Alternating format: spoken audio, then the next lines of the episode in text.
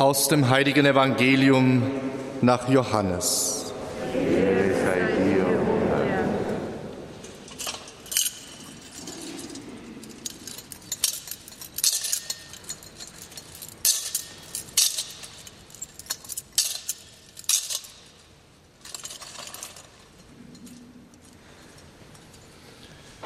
In jener Zeit stand Johannes am Jordan, wo er taufte, und zwei seiner Jünger standen bei ihm. Als Jesus vorüberging, richtete Johannes seinen Blick auf ihn und sagte, Seht das Lamm Gottes. Die beiden Jünger hörten, was er sagte, und folgten Jesus. Jesus aber wandte sich um, und als er sah, dass sie ihm folgten, sagte er zu ihnen, Was sucht ihr? Sie sagten zu ihm, Rabbi, das heißt übersetzt Meister, wo wohnst du? Er sagte zu ihnen, Kommt und seht. Da kamen sie mit und sahen, wo er wohnte, und blieben jenen Tag bei ihm. Es war um die zehnte Stunde. Andreas, der Bruder des Simon Petrus, war einer der beiden, die das Wort des Johannes gehört hatten und Jesus gefolgt waren. Dieser traf zuerst seinen Bruder Simon und sagte zu ihm, wir haben den Messias gefunden, das heißt übersetzt Christus, der Gesalbte. Er führte ihn zu Jesus. Jesus blickte ihn an und sagte, Du bist Simon, der Sohn des Johannes, du sollst Kephas heißen, das bedeutet Petrus Fels. Wort des lebendigen Gottes.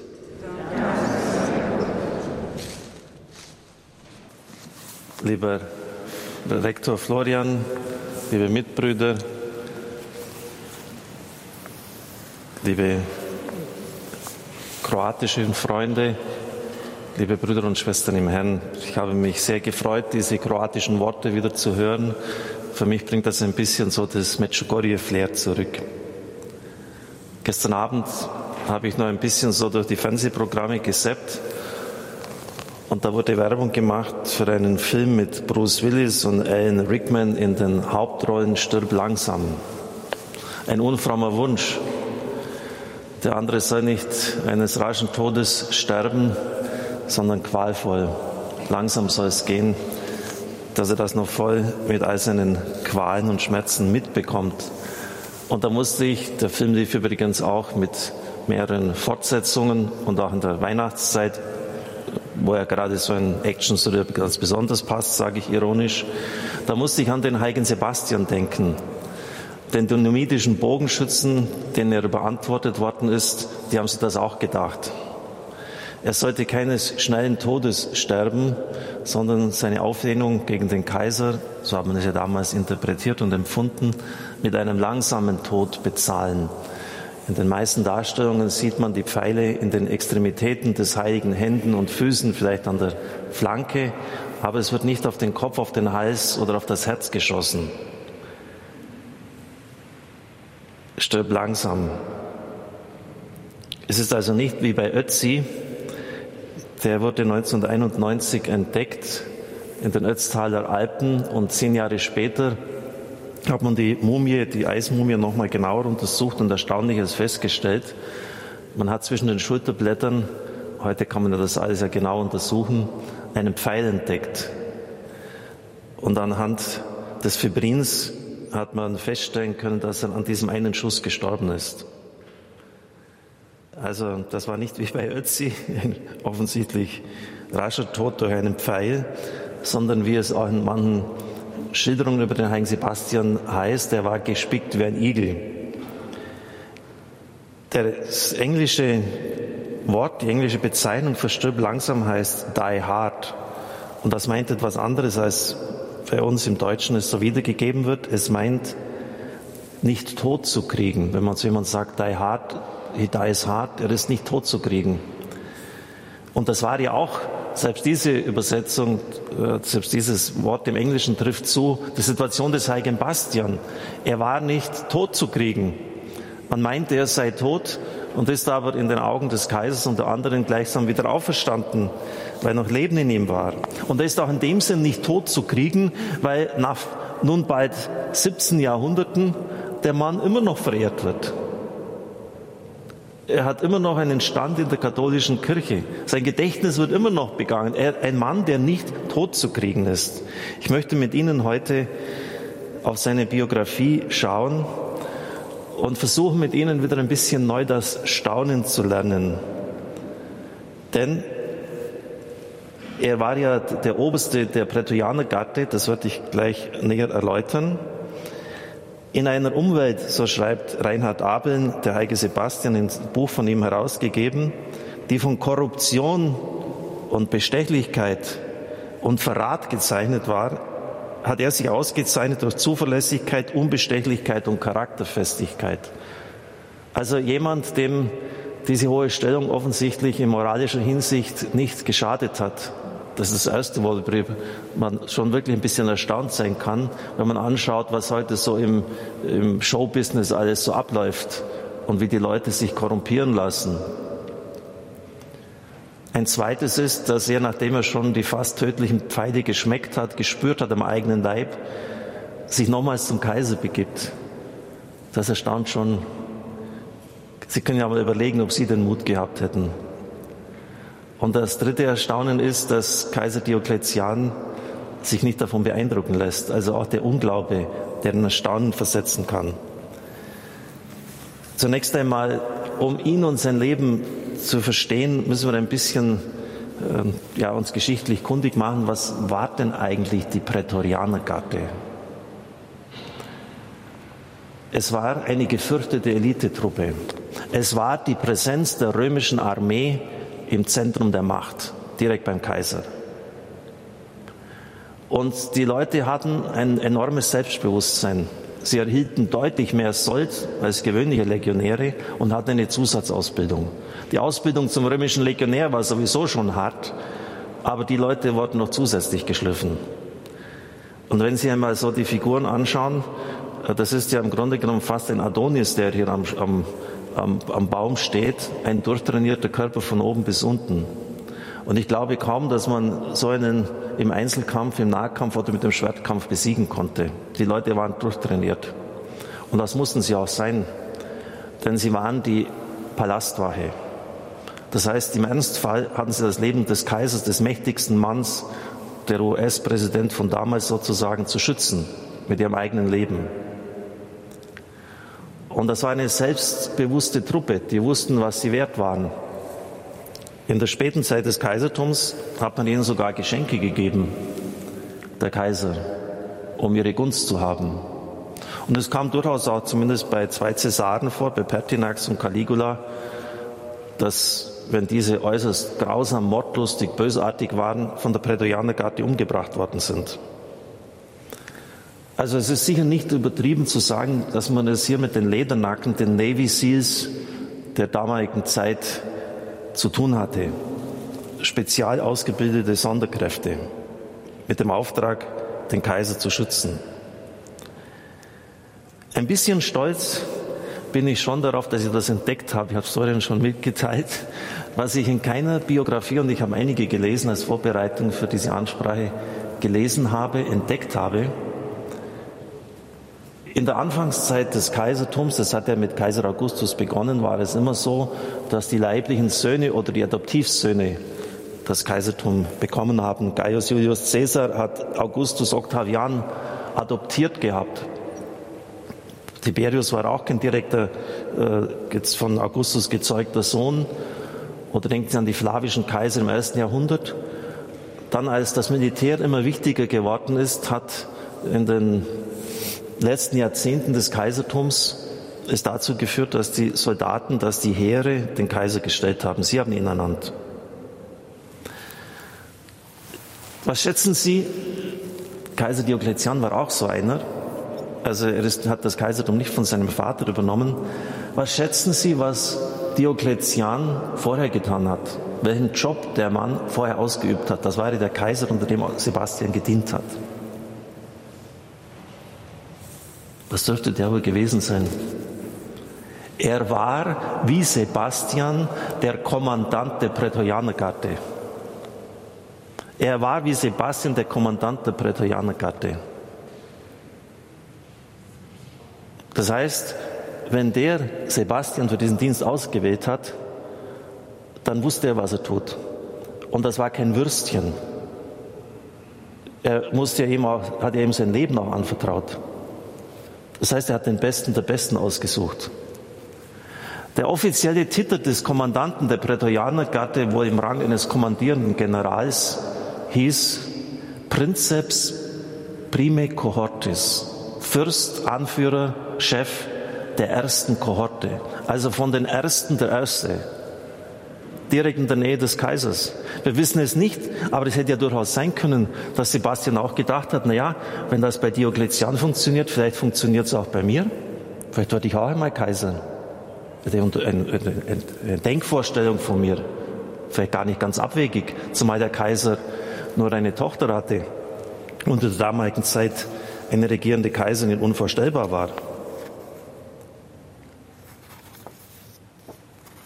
Und dann ist es wirklich erstaunlich, wie dieser Mann sich verhält, der Kommandeur der Garde. Denn mehr als das, was er erreicht hat, konnte er nicht erreichen. Dass er jetzt trotzdem sein Leben aufs Spiel setzt und zu inhaftierten Christen im Gefängnis geht, ist schon über die Maßen erstaunlich. Die Leute waren damals in finsteren Löchern eingesperrt und wie mit denen umgegangen ist, können Sie ja schon vorstellen. Er hatte natürlich überall Zugang. Nichts war ihm verwehrt als Kommandant der Prätorianergarde. Wenn er gekommen ist, wurden die Türen aufgesperrt. Er hat ihnen Lebensmittel gebracht und das Lebensmittel schlechthin, den eucharistischen Christus. Er hat den Leuten Trost gespendet. Und es müssen ganz dramatische Szenen oft stattgefunden haben, wie wir sie auch von Thomas Morus und seinen Kindern hören. Die Angehörigen, die Eltern, die Ehefrauen sind in das Gefängnis gekommen und haben die Christen, die dort inhaftiert waren, bestürmt. Seid doch nicht so stur. Ihr braucht doch nur ein paar Körnchen Weihrauch vor der Büste des Kaisers, vor dem Kohlebecken streuen und ihr werdet freigelassen. Denkt doch an uns, was soll aus den Kindern werden? Ich bin dann allein, wer wird uns ernähren? Und als der heilige Sebastian das mitbekommen hat, ist ja verständlich, dass man so argumentiert und dass die Angst und Sorge haben, ist er hingegangen und hat ihnen gesagt, das Leiden ist kurz und die Ewigkeit ist lang. Und als manche schon schwankend geworden sind, ist es ihm dann gelungen, sie noch zu bestärken. Also unglaublich, dass er dieses Risiko fährt. Denn auf die Dauer konnte das ja nicht verborgen bleiben. Und man wusste ja, wie die Einstellung des Kaisers war zum Christentum. Am Anfang war das noch zu Beginn seiner Regierungszeit ganz freundlich. Es wird berichtet, dass sogar seine Frau und seine Tochter mit dem neuen Glauben sympathisierten. Einige ranghohe Beamte in seinem Staat waren Christen. Aber dann im Laufe der Zeit, als er merkte, dass die Christen mit dem Militärdienst Schwierigkeiten haben, dass sie sich da nicht melden, nicht zufrieden sind und vor allem dem immer mehr sakralisierten Kaiserkult nicht zustimmten, da hat es ihn dann gewurmt und er hat dann Reformen durchgeführt und meinte das durch den Rückgriff auf die alten Staatsregionen, auf die alte frühere Staatsregion durchführen zu müssen. Und da kam es dann zur schärfsten Verfolgung der Christen überhaupt in der ganzen Geschichte des Imperiums. Am 23. Februar 303 wurde ein Edikt erlassen, das nahezu alles verbot. Ich werde gleich darauf noch eingehen. Es war ein Spiel mit dem Feuer was Sebastian tat. Und das in seiner Position. Ich glaube, wir müssen da einfach wieder neu das Staunen lernen, dass einer dann nicht auf sich schaut. Ja, was kann mir da blühen oder was? Er schaut auf die Not der anderen. Er hat gesehen, dass, er, dass, dass die Hilfe brauchten und er hat getan, was er konnte. Und dann heißt es hier, es gibt ja verschiedene Überlieferungsstränge, ich greife jetzt einen auf, ein Gefängniswärter hat an der Tür gehorcht und hat das mitbekommen und ihn denunziert. Ein bekannter Christ aus der Leibwache rief ihm zu, um Gottes, um Christi Willen fliehen Sie, Oberst, der Kaiser ist außer sich. Doch wenige Minuten später steht er dem Imperator gegenüber. Der ist noch ganz beherrscht, er beginnt das Gespräch. Sebastian, du warst mit der Liebste in der ganzen Armee. Vor allem habe ich dich immer wieder deiner Tapferkeit willen ausgezeichnet und befördert. Warum muss ich dich nun auf der Seite meiner Feinde sehen?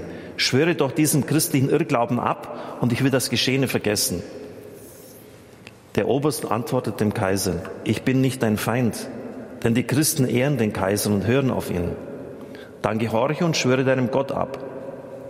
Kaiser, du hast kein Recht von mir, einen Treuebruch gegenüber meinem Gott zu verlangen. Ich habe kein Recht, das werde ich dir zeigen.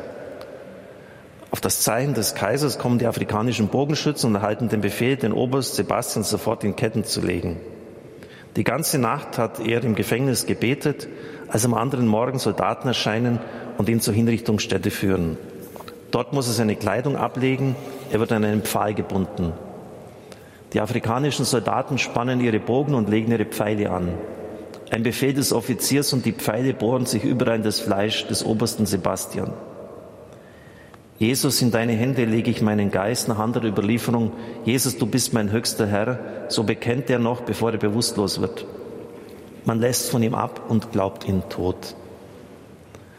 Als dann eine fromme Witwe, die Heigerene, kommt und ihn bestatten möchte, merkt sie, dass das Herz noch schlägt und sie lässt den verwundeten Sebastian in ihr Haus bringen und verbindet und pflegt ihn und langsam gesundet er wieder. Ja, und jetzt das Verhalten von ihm. Soll ich mich nochmals dem Kaiser stellen? Wird er zur Einsicht kommen? Es geht um sehr viel. Ein älterer Mitbruder hat vor einiger Zeit mir einmal gesagt, also so schlimm wie es jetzt ist in der Kirche und in der Welt im Durcheinander, war es doch noch nie. Ich habe nicht widersprochen, aber ich habe mir nur gedacht, also von Kirchengeschichte hat der Mann offensichtlich keine Ahnung. Denn als dieses Dekret Jahre später dann durch Diokletian, Sebastian starb ja fast 17 Jahre vor diesem Dekret 203, in Kraft gesetzt worden ist, wurden die christlichen Gottesdienste verboten, die Kirchen wurden vernichtet, eingeäschert.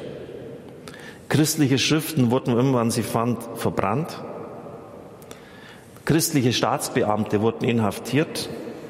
Sie bekamen in Zukunft kein Amt mehr. Die Christen wurden für vogelfrei erklärt, das heißt, sie verloren ihre Bürgerrechte. Alle Gemeindeleiter, Bischöfe und Priester wurden inhaftiert und gefoltert. Wer dem Kaiser nicht opferte, wurde exekutiert und viele landeten in der Zwangsarbeit in Bergwerken. Das war die Perspektive. Zur Zeit des heiligen Sebastian war das noch nicht in dieser extremen Ausführung vorhanden, aber wahrscheinlich hat er das vor Augen gehabt. Und wahrscheinlich hat er sich im Gebet überlegt, muss ich nicht zum Kaiser gehen, wenn ich das verhindern kann? Da werden viele Zehntausende Leben dann gerettet werden.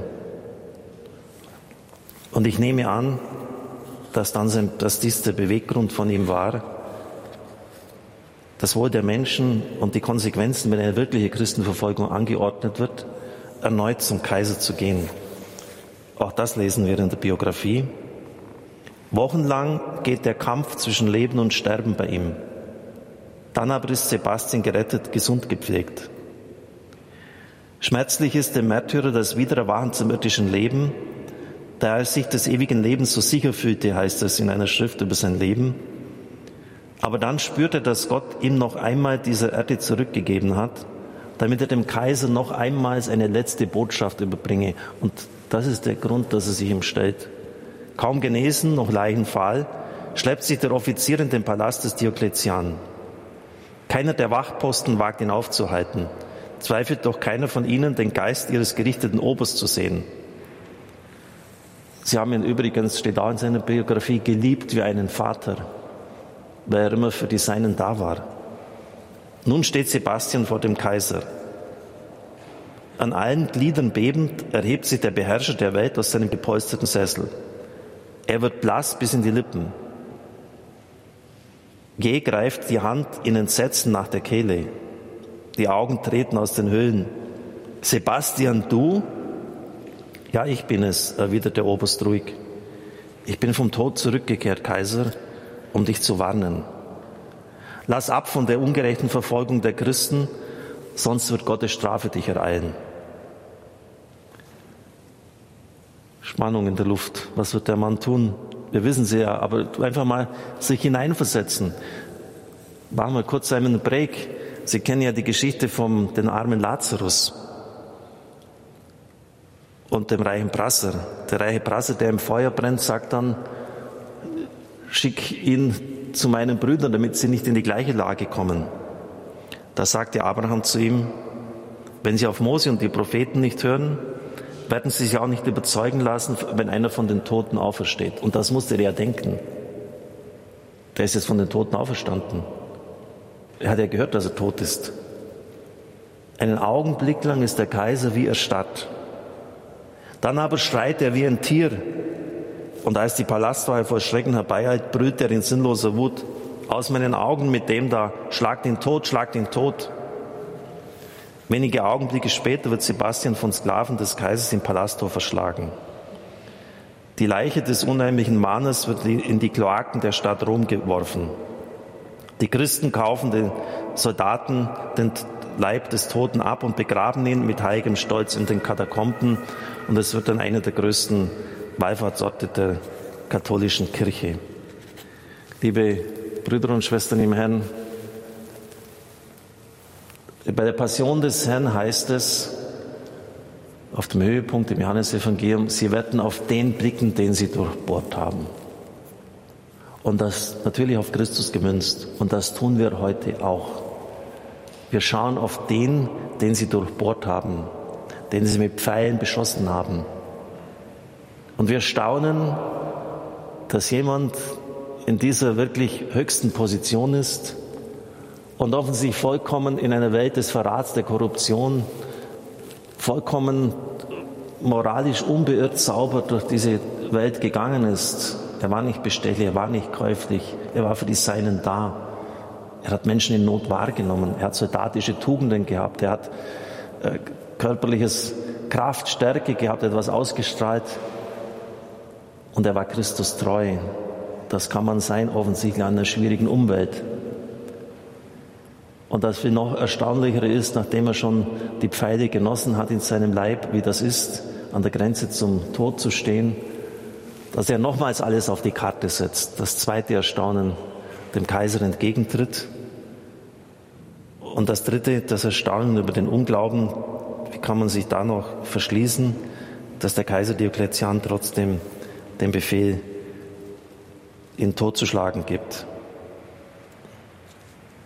Ja, Die Hard, ein Mann, der nicht tot zu kriegen ist, ein Vorbild auch in der unseren, der heutigen Zeit, für den Glauben einzustehen, moralisch integer zu bleiben und seinen Weg in Treue mit Christus zu gehen.